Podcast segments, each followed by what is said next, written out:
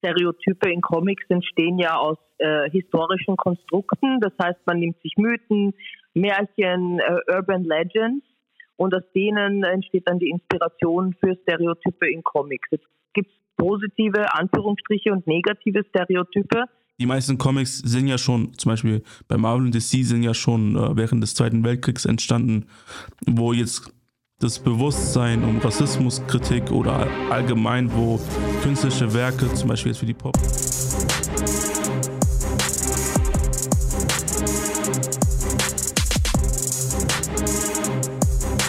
Herzlich willkommen zum Teil 2 der 14. Folge von Comic World Schülerfelden. Heute habe ich die Romney aus Österreich und Journalistin Gilda Horvath zu Gast. Hallo Gilda, vielen Dank, dass du dir für das Interview Zeit genommen hast. Du darfst dich natürlich nochmal selber vorstellen. Hallo, äh, ich bin Gilda Horvath. Äh, ich danke dir, Senua, äh, für die Einladung. Ich freue mich, heute bei dir sein zu dürfen. Ähm, die meisten kennen mich ähm, als Journalistin bei der Deutschen Welle Europa, sitze aber auch im Board vom Europäischen Roma-Institut für Arts and Culture Area und bin auch ganz stark in der politischen Lobbyingarbeit tätig, beim Antrag schreiben für viele verschiedene Vereine oder auch bei Studien ähm, ich bin transdisziplinär tätig, auch als Künstlerin unter dem Namen Nancy Black, wo ich äh, Widerstandsrap, Antifaschismus-Rap auf äh, Romanes mache, noch ein paar andere Sachen. Ähm, und ich freue mich jetzt auf das Gespräch mit dir, Seno. Dankeschön. Falls ihr den ersten Teil der 14. Folge über Margali von Marvel noch nicht gehört habt, könnt ihr dies noch gerne nachträglich tun. Die Folge ist seit einer Woche online.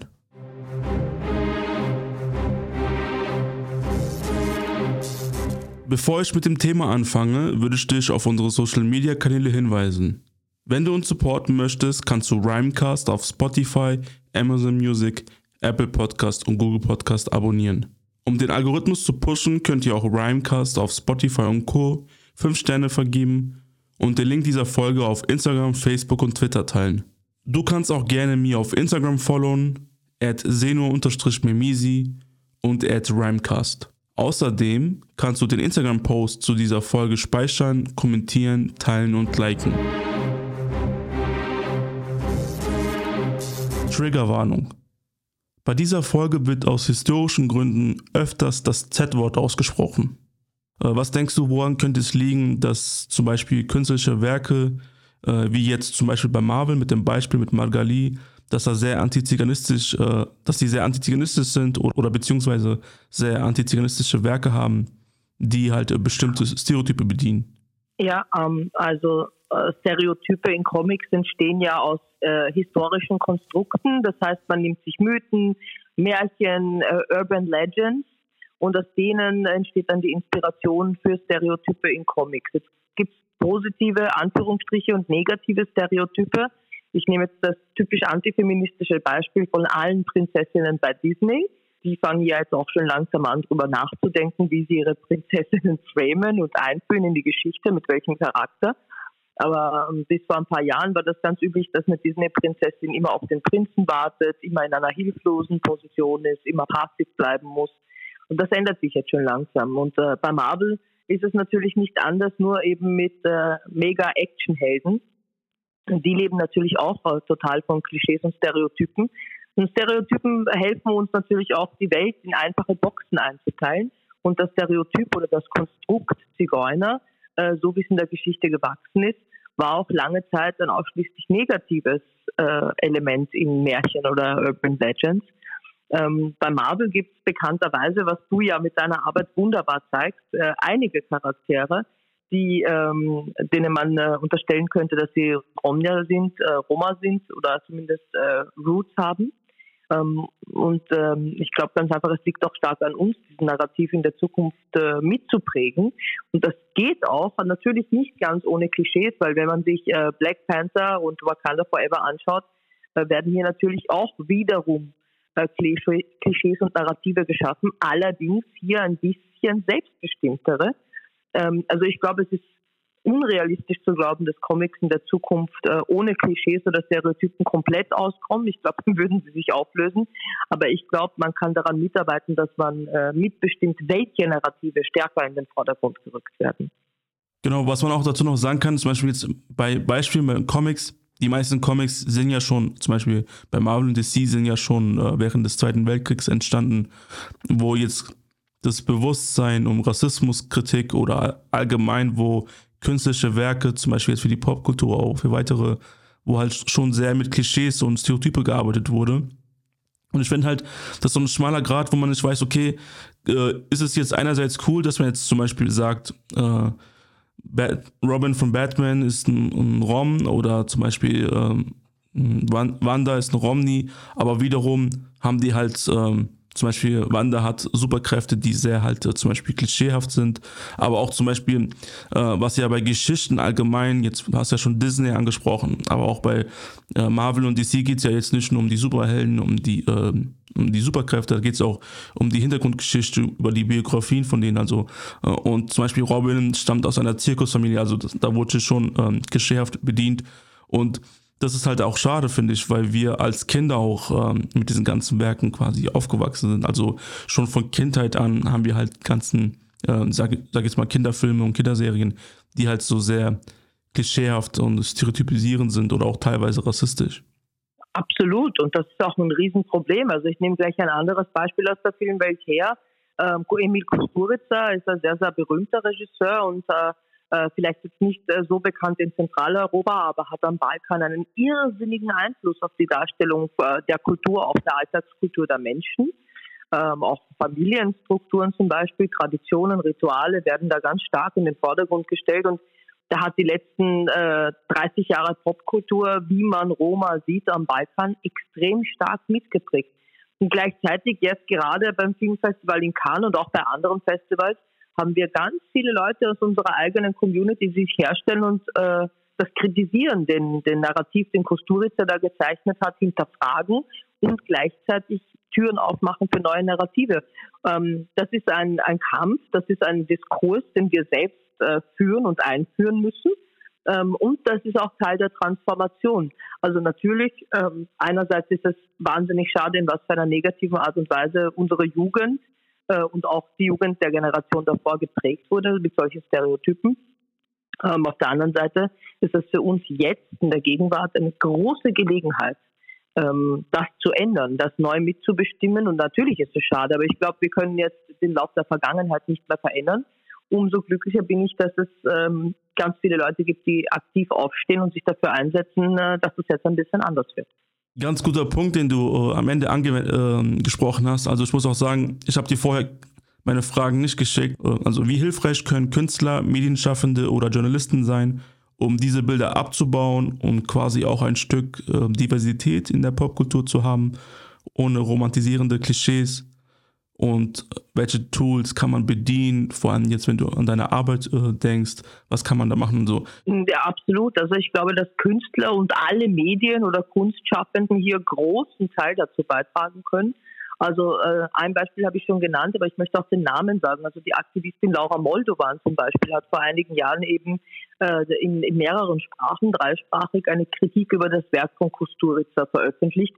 Und die wird bis heute bei etlichen Filmfest Festivals, überall wo Kusturica läuft, wird auch der Artikel von Laura Moldovan, den sie im Jahr 2017 verfasst hat, bis heute regelmäßig zitiert und diskutiert als die Grundlage eines kritischen Narrativs, der von uns selber kommt, von Roma und Sinti selber kommt, aus unserer Perspektive kommt, äh, zu diskutieren.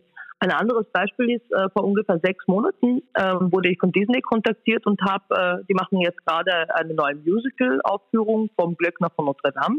Und es ist ja auch bekannt, dass bereits seit Jahren an der neuen Fassung äh, einer Neuverfilmung vom Glöckner von Notre Dame von Disney gearbeitet wird.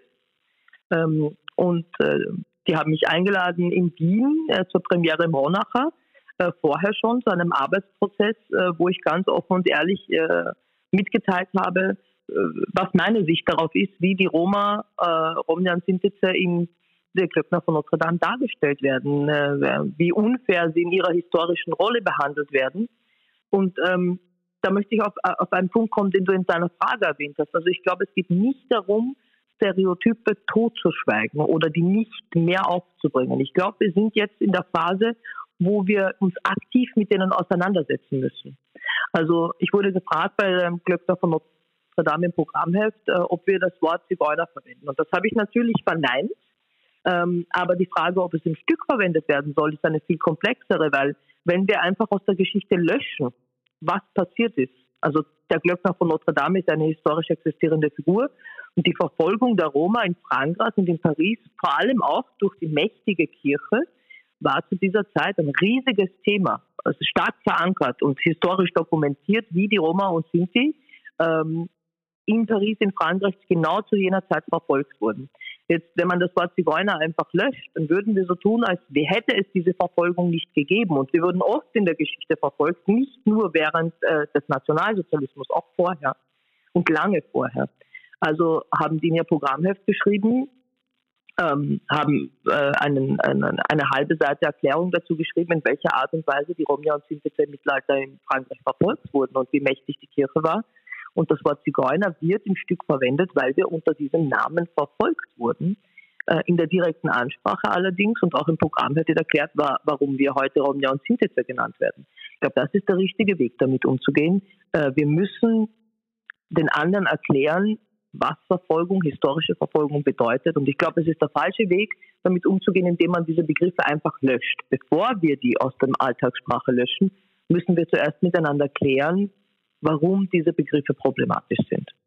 Genau, also das finde ich auch interessant äh, mit den Glöcke von Notre Dame. Ähm, Habe auch schon vor ein paar Jahren äh, angefangen, äh, erstmal darüber zu recherchieren und wollte auch schon immer eine Folge machen, aber ich dachte immer, okay, ähm, das ist noch zu früh und wollte auf den richtigen Moment abwarten. Dann denke ich, wenn die jetzt äh, Musical, hast du gesagt, soll da rauskommen oder Film? Also das läuft bereits. Also das Musical läuft jetzt in Wien und kommt auch dann bald nach Deutschland und soll auch in Amerika spielen. Ja, vielen wird bereits seit längerer Zeit gesagt, dass es einen neuen geben soll. Da, glaube ich, steht aber noch kein Datum fest. Äh, und was das Musical tut, ist, ähm, es zeigt, also ich habe es schon gesehen, ich war in Wien bei der Premiere und ähm, es stellt viel stärker den Machtmissbrauch der Kirche in den Vordergrund, als das in den vorherigen Versionen war. Es stellt viel stärker die Angst und Unwissenheit der Mehrheitsgesellschaft in den Vordergrund. Ähm, und Esmeralda ist ein, äh, hat eine viel selbstbestimmtere Art aufzutreten und einzugreifen äh, in das, was passiert. Ähm, also äh, es tut natürlich an manchen Stellen wirklich weh, weil die historische Folgung dargestellt wird, so äh, brutal, grausam und unfair sie war. Ähm, und ich glaube, dieses Stück ist auf, so wie es jetzt läuft, das Musical gerade, ähm, in dieser Variante, in dieser Inszenierung, muss ich sagen, wird erstmals gezeigt, äh, wie hart Roma verfolgt wurden und wie schlimm das Klischee ist über die angebliche Freiheit, die ja eigentlich nur eine Form der Flucht vor der Verfolgung war. Natürlich kann sich jeder selbst seine Meinung darüber bilden, aber dass sie äh, Romja und Sintetzer gesucht haben und befragt haben dazu, was sie besser machen könnten, das halte ich auf jeden Fall für einen ersten guten Schritt. Finde ich auch ähm, vor allem, also interessanter Ansatz. Normalerweise früher wäre es nicht der Fall. Und nächste Frage, also zum Beispiel äh, in der Popkultur allgemein jetzt, äh, auch in der Kunst, äh, beziehungsweise für mich ist eigentlich schon die Popkultur schon etwas, hat schon was mit Kunst zu tun. Also jetzt zum Beispiel, äh, jetzt, wenn wir den Aspekt auf äh, Comics sehen, also Marvel, DC, aber kann auch andere Sachen sein. Ähm, jetzt auch Beispiel mit dem ähm, Malgali-Vorfall, also oft wird ja zum Beispiel der Z-Wort äh, ähm, sehr romantisierend verwendet, aber auch das, zum, äh, das Wort Hexe zum Beispiel wird auch sehr oft, vor allem bei, von Disney, äh, aber auch bei Comics, sehr romantisierend verwendet, obwohl eigentlich äh, die Hintergrundgeschichte ja ganz anders aussieht. Im Mittelalter gab es ja ähm, vor allem in Deutschland ähm, eine Hexenverfolgung, beziehungsweise in Anführungsstrichen Hexenverfolgung, wurden ja Frauen verfolgt. Und wie problematisch siehst du das äh, für Betroffene? Äh, die halt zum Beispiel unter den Z-Wort gelitten haben oder aber auch allgemein jetzt aus dem historischen Aspekt mit der Folgen und so, dass quasi äh, solche Werke, also solche Leitgeschichten oder Begriffe nutzen, um daraus halt das Romantisieren, Schmücken für ihre Werke. Ich sehe das als extrem problematisch äh, in, der, in der Film, in der Comic oder in der gesamten Unterhaltungsindustrie, äh, nicht nur auf Romja und Sintetzer bezogen, sondern es werden hier wirklich viele Gruppen stereotypisiert dargestellt. Und dann haben wir natürlich zwei Möglichkeiten als Aktivisten oder Menschen, die in die Gesellschaft eingreifen oder als Content Creator. Wir können einerseits harte Opposition machen, das heißt ständig kritisch darauf hinweisen und reflektieren, was hier falsch läuft. Ähm, ich glaube aber trotzdem, es braucht auch die zweite Säule, das ist Kooperation. Das heißt, auch offen auf diese Unternehmen zugehen und ihnen dabei helfen, es besser zu machen.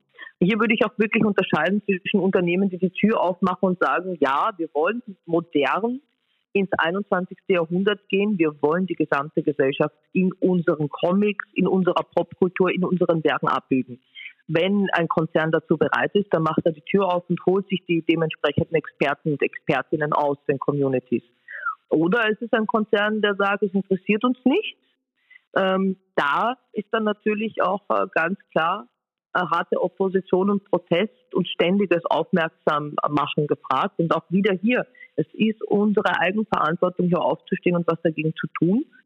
Ähm, denn ein Irrtum des Kapitalismus ist ja, dass der freie Markt alles regelt.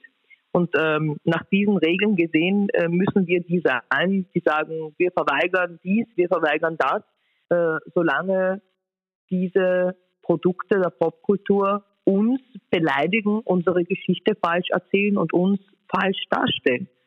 Ähm, aber wie gesagt, gleichzeitig muss man auch schauen, dass man mit gewissen Unternehmen in Kontakt kommt, weil sie werden es nie besser machen, wenn wir es nicht schaffen, äh, Teil dieser Popkulturproduktion zu werden und auch unsere eigene Narrative zu schaffen. Also nicht nur protestieren und kooperieren. Die dritte Möglichkeit ist natürlich eigene Welten aufmachen und selbst groß zu werden in diesem Business mit eigenen Künstlern, die ganz neue Narrative präsentieren. Narrative, die alle gesellschaftlichen Schichten äh, und, und, und Geisteshaltungen abbilden. Wir haben ja leider ähm, sehr wenige Journalisten und Journalistinnen aus den Sinti und Romja-Communities. Und was hat dich damals motiviert, äh, Journalistin zu werden, beziehungsweise wie kam es dazu? Also ich glaube, äh, zuallererst sind es gar nicht so wenig Journalistinnen aus der Romja und Sinti-Community. Ich glaube, es sind wenig Geoutete. Ich glaube, es gibt viel mehr Romja und Sinti im Journalismus, als wir denken. Und ich glaube, ganz viele von denen outen sich nicht. Ähm, auch deswegen, weil, und äh, für manche ist es okay, für manche nicht. Du und ich sehen nur, wir haben beschlossen, dass wir Journalistinnen sind, die sich stark auf die Community, das heißt auch Menschenrechte, äh, das Verändern von Narrativen fokussieren. Es gibt aber auch Journalisten und Journalistinnen, die arbeiten in ganz anderen Abteilungen, also unter Anführungsstrichen äh, Politik, äh, Geschichte, Sportkommentator ne, zum Beispiel. Ähm, und die möchten nicht in die Gefahr kommen, dass sie nur noch zum Thema Romja und Sintetze befragt werden. Weil es gibt diesen Irrtum, dass wenn man aus der Community ist, man automatisch auch ein Experte oder eine Expertin wäre. Das ist natürlich Blödsinn. Deswegen, ich glaube, es gibt mehr, als wir glauben. Und ich würde mich freuen, wenn in der Zukunft äh, mehr Journalisten, Journalistinnen sich dazu äh, outen würden, dass sie dieser Kultur angehören, ohne dass sie Angst haben müssten, dass sie ihr Leben lang nur noch dazu befragt werden. Aber ich glaube, diese Angst ist auch berechtigt auf der einen Seite. Also ich habe sehr jung begonnen als Journalistin. Äh, ich war Anfang 20. Ähm, ich hatte als Kind mir schon öfter überlegt, äh, Journalismus, dass Journalismus etwas für mich wäre, so mit Leuten reden, mit einem Mikro in der Hand und so weiter. Ich war eigentlich relativ schüchtern als Jugendliche. Und ich hatte einen meiner ersten Jobs in einem äh, Projekt für Romja und Sintize namens Tara bei der Volkshilfe Österreich wo es darum ging, äh, junge Roma und Sinti in einer Art Berufsorientierung und Karriereberatung dabei zu unterstützen, draufzukommen, was sie denn im Leben machen wollen. Dort war ich äh, Leitung der Öffentlichkeitsarbeit relativ alt und relativ jung. Und dann kam äh, Serda Erdos vom ORF, ähm, hat ein Interview mit mir geführt und nach diesem Interview war klar, ähm, dass ich auch in den Journalismus gehen möchte. Und der hat mir, ich habe nicht gewusst, wie ich anfangen soll.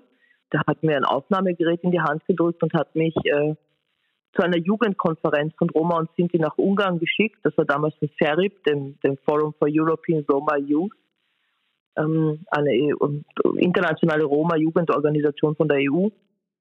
Da bin ich dann hingefahren. Das war meine allererste Reportage, meine allererste Arbeit.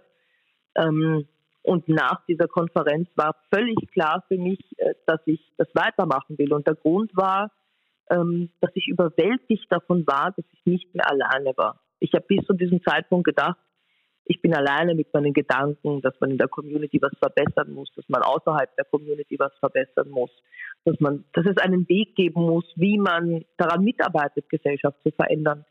Und ähm, ich habe plötzlich bei dieser Jugendkonferenz ganz viele junge andere Menschen getroffen, die dasselbe wollten. Ja, wir hatten vielleicht unterschiedliche Visionen und Vorstellungen, wie man das macht, aber als ich zurückgekommen bin von dieser Jugendkonferenz, habe ich gewusst, ja, jeder hat seine eigene Art und Weise, daran mitzuarbeiten, dass unsere Community gesellschaftlichen Aufstieg und, und Anerkennung bekommt. Und mir war klar, ich kann das als Journalistin machen. Und äh, ja, äh, nach diesem Tag, äh, seit diesem Tag sind mittlerweile 20 Jahre vergangen und ich bin immer noch sehr gerne Journalistin. Beim ersten Teil würde ich dir voll zustimmen, dass leider viele Journalistinnen, aber auch Medienschaffende, vielleicht die andere Jobs ausüben, sich dann nicht trauen zu outen. Also ich habe auch früher mal ein Beispiel gehabt, äh, ganz früher, über zehn Jahren mal so ein Praktikum gemacht für ein Team, die halt so die ganzen Matzen und so, also die Beiträge, die im Fernsehen laufen, aufzeichnen. Und da habe ich mich halt schon geoutet und wurde halt direkt benachteiligt. Und da kann ich auch verstehen bei Journalistinnen zum Beispiel, die dann sagen, okay, wenn ich mich oute, dann wird erwartet, dass ich dann Situation Romja-Experte bin und oder Expertin und dass man dann direkt in dieser Ecke, in dieser Ethno-Ecke, sage ich mal so, Ethno-Ecke, sage ich mal, äh, abgestempelt wird. Und das finde ich halt schade, weil es wäre halt wichtig, das Narrativ zu ändern, zu zeigen, okay, es gibt auch weitere andere Situation Romja Journalisten und Journalistinnen, die halt andere zu anderen Themen schreiben, vielleicht im Radio, vielleicht im Radio oder Podcast oder Fernsehbereich sind. Und das ist halt schade. Und kurz hinzuweisen, also für die, die halt immer denken, nur weil man äh, Sinti, Roma, Sititz oder Romja ist, dass man direkt Experte ist. Also zum Beispiel bei dir bestimmt auch, bei mir auch, bei weiteren Aktivisten und Aktivistinnen, die ich kenne, die sind nicht Experten, weil die quasi Sinti und Romja sind, sondern die sind Experten oder Expertinnen, weil die viel Weiterbildung hatten. Zum Beispiel, ich war auf vielen nationalen, internationalen ähm, Trainee, Workshops, Seminare etc. Absolut und absolut. Und das würde aber auch umgekehrt, also für, für falls uns jetzt gerade andere Journalisten, Journalistinnen zuhören, also es würde niemand äh, von einem Sportkommentator erwarten, äh, dass man, dass er den gesamten Verlauf der linguistischen Entwicklung der mittelhochdeutschen Sprache zum, zum heutigen Hochdeutsch weiß. Es würde niemand von einem, egal welchen deutschen Journalisten erwarten, dass er Experte für Deutsche ist, für deutsche Geschichte und deutsche ethnologische Entwicklung.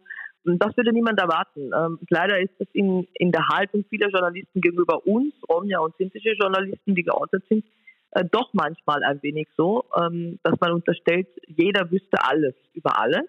Das ist natürlich Blödsinn, weil das sowas, das würde von einem deutschen Journalisten niemand erwarten und das sollte auch bei uns nicht so sein, aber leider Gottes, ja, es ist ab und zu so. Da würde ich auch kurz gerne so Werbung machen für die neuen deutschen Medienmacher, bei denen ich auch fast seit eineinhalb Jahren Mitglied bin und finde, die bemühen sich auch quasi äh, das Narrativ, aber auch die Inklusion und Diversität im Journalismus dann auch äh, zu verändern oder zu verbessern. Ja, absolut, absolut. Und da möchte ich auch, auch gleich Werbung machen und dich auch gleich einladen, jetzt gerade so live in unserer Sendung. Ich habe dich vorher nicht gefragt, aber ich frage dich jetzt, ob du Bock hast. Also ich bin von Amaro Foro eingeladen worden, die ja ganz tolle Arbeit im Bereich äh, Connection mit Journalisten und so weiter leisten und gegen Antiziganismus in den Medien. Und ähm, die haben mich eingeladen, am 3. August einen Account Takeover zu machen, was ich sehr, sehr gerne mache, um äh, eben auf das ist ein Tag nach dem internationalen Holocaust-Gedenktag.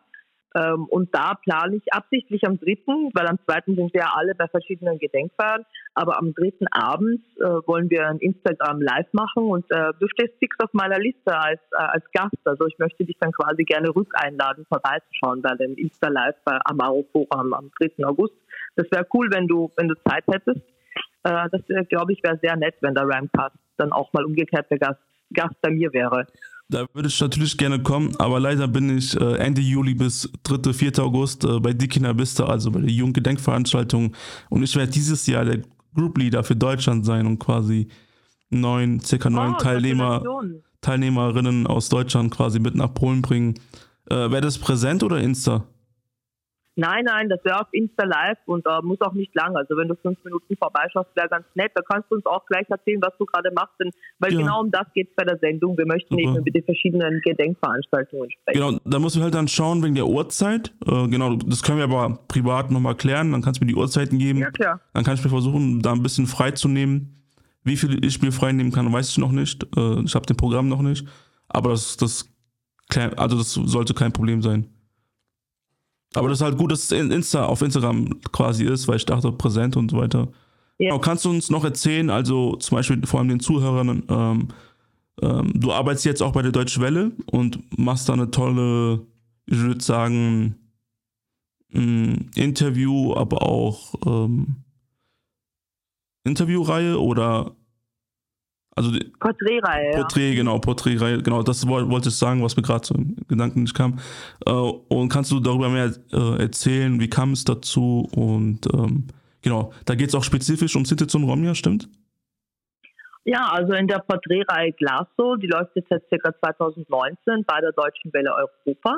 Und der Plan war es, äh, dass wir Romja und Sinti porträtieren, aber nicht unbedingt die ganze Zeit nur über Roma und Sinti äh, reden oder über ihre Herkunft oder über ihre Diskriminierungserfahrungen, weil so werden äh, Aktivisten, Aktivistinnen normalerweise interviewt, sondern die Perspektive war, was empfinden diese Menschen als wichtig in ihrem Leben, auf ihrem Lebensweg, woran arbeiten diese Menschen? Das sind ganz beeindruckende Menschen, da ist zum Beispiel William Bieler dabei, ein äh, Recruiter und, und gelernter Banker, äh, der eigentlich in Amerika aufgewachsen ist und äh, äh, queer ist und auch geoutet ist. Ähm, da ist Roshana Loren Witt aus Deutschland, die ja vielen schon bekannt ist, weil sie in Dortmund äh, mittlerweile das JLM JLM Festival organisiert und jetzt gerade auch, äh, auch vom Verein Safe Space, wo jetzt gerade das Self-Empowerment Symposium in Spanien gelaufen ist. Ähm, da sind Leute dabei, ähm, wie zum Beispiel Selman Selma, eine Künstlerin, die ich zutiefst verehre, ähm, die auf die Frage, wo sie herkommt, immer antwortet, dass sie aus der Vagina kommt. Und zwar überall, wo sie ist, was manchmal zu Irritationen führt.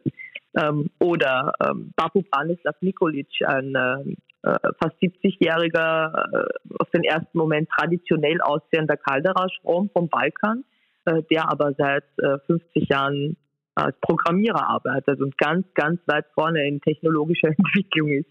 Also es sind ganz faszinierende Menschen und äh, sie sind auch Romja und Sintetzer, aber das ist nicht der zentrale Punkt daran. Und ich freue mich sehr, dass wir es in den Porträts schaffen, hoffentlich schaffen, äh, diese Menschen als diese tollen Erfolgsgeschichten und Inspirierer zu zeigen, die sie sind und eben nicht nur Licht darauf zu richten, dass sie Roma oder Sinti Herkunft haben.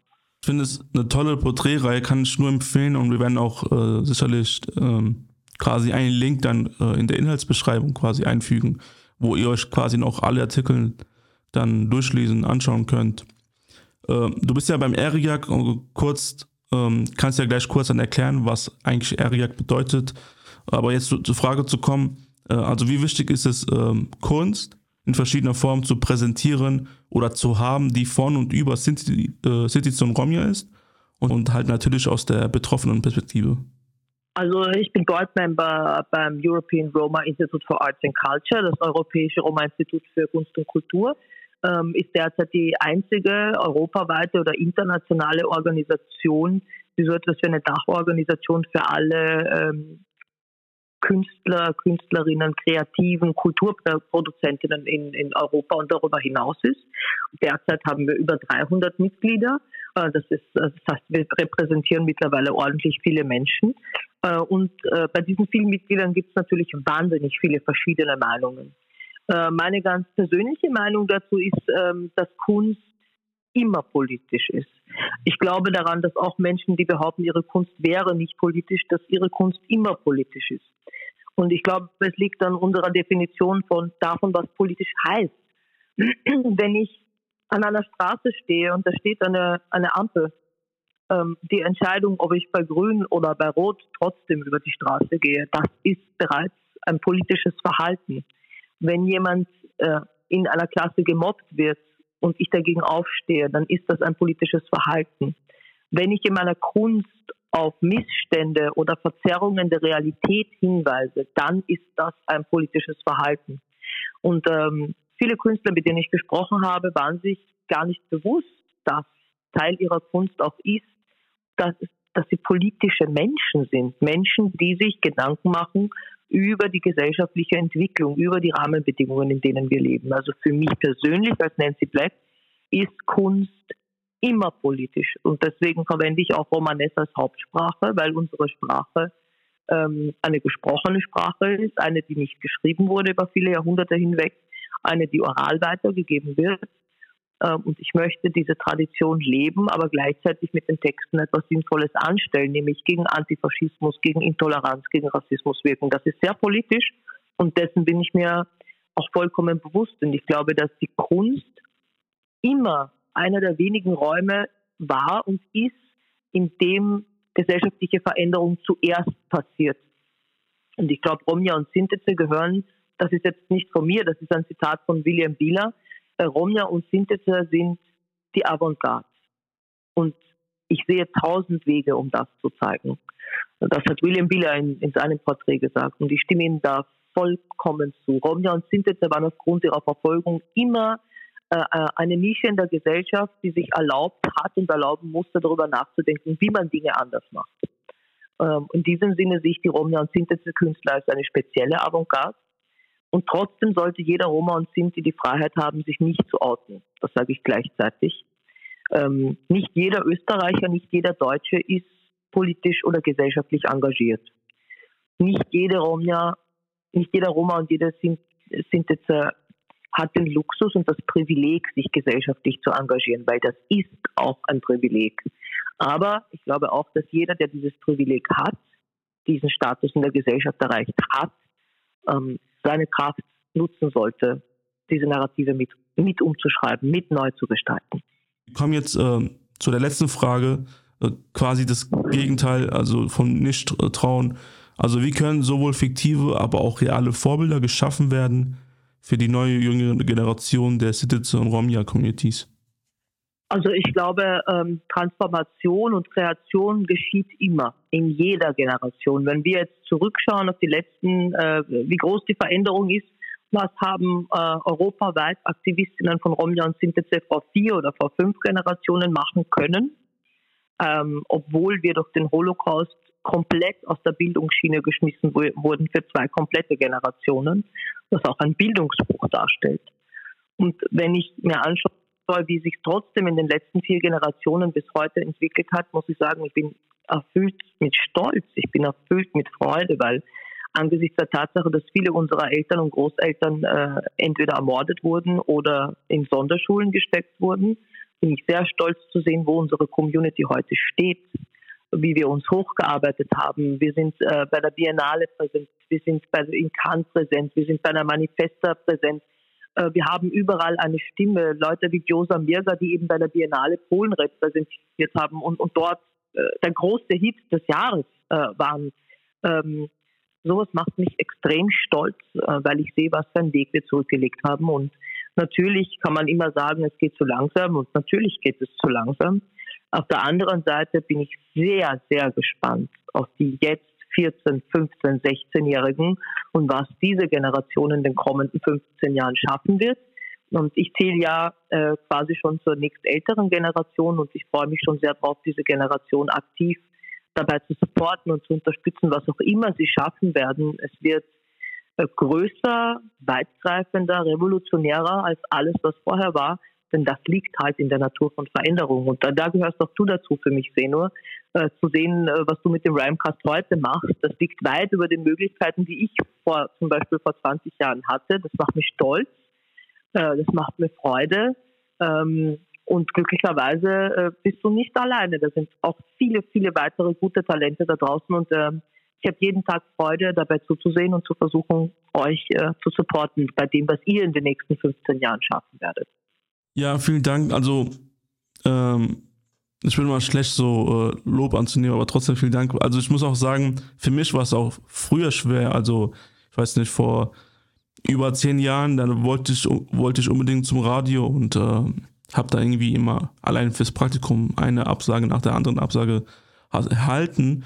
Und was für mich halt wirklich geholfen hat, ist erstens, dass ich mich äh, durch die Kinderbisse, also durch so internationalen, nationalen Events und Seminare erstmal mich weitergebildet habe, äh, quasi mich empowert habe, aber andersrum das Digitale, also das Digitale hat mir geholfen, quasi selbstständig, self-made selber daran zu arbeiten, anstatt jetzt ähm, jahrelang mich zu bewerben für Radiosender und halt beim Radio zu versuchen und ähm, da kam halt Podcast und digital gut zurecht. Danke, dass du dir für das Interview Zeit genommen hast. Ähm, du hast natürlich noch abschließende Worte. Da muss ich nochmal ein Stück zurück, weil du den Crossover erwähnt hast, weil das auch schön in die, in die Gegenwart greift. Also wir haben jetzt viel über die Vergangenheit geredet und auch über mögliche Zukunften, aber in der Gegenwart ist es ja immer noch so, dass gerade in Deutschland äh, wir hier ähm, zwei Generationen haben, die immer noch ständig von Abschiebungen betroffen sind und betroffen waren, äh, weil sie eben zu einer Zeit, wo es viele Konflikte gab, aus dem Kosovo zum Beispiel nach Deutschland gekommen sind und ich glaube, wir haben da in der Gegenwart noch ganz viel politische Arbeit vor uns, äh, bis wir klar machen können, wie denn die Position, die Situation der Romja und Sintetze in all diesen politischen Verstrickungen international ist. Weil, let's face it, ich meine, wir sind eine der ganz wenigen wirklich internationalen Communities und ich glaube, da fehlt der Politik und der Gesellschaft auch wirklich noch der Ansatz und das Mindset, damit umzugehen. Ähm, ja, aber glücklicherweise gibt es ja Podcast-Sendungen wie deine, wo immer wieder ganz viele Leute aus der Community und außerhalb kommen können und sich Gedanken darüber machen. Freue mich in den nächsten Sendungen auch wieder. Ich höre immer ganz brav zu, dir zuzuhören und ich bedanke mich für die Einladung in diese Sendung. Wir kommen nun zum Ende dieser Folge. Vielen Dank, dass du zugehört hast. Vielen Dank für den Support. Ciao und Devlessa.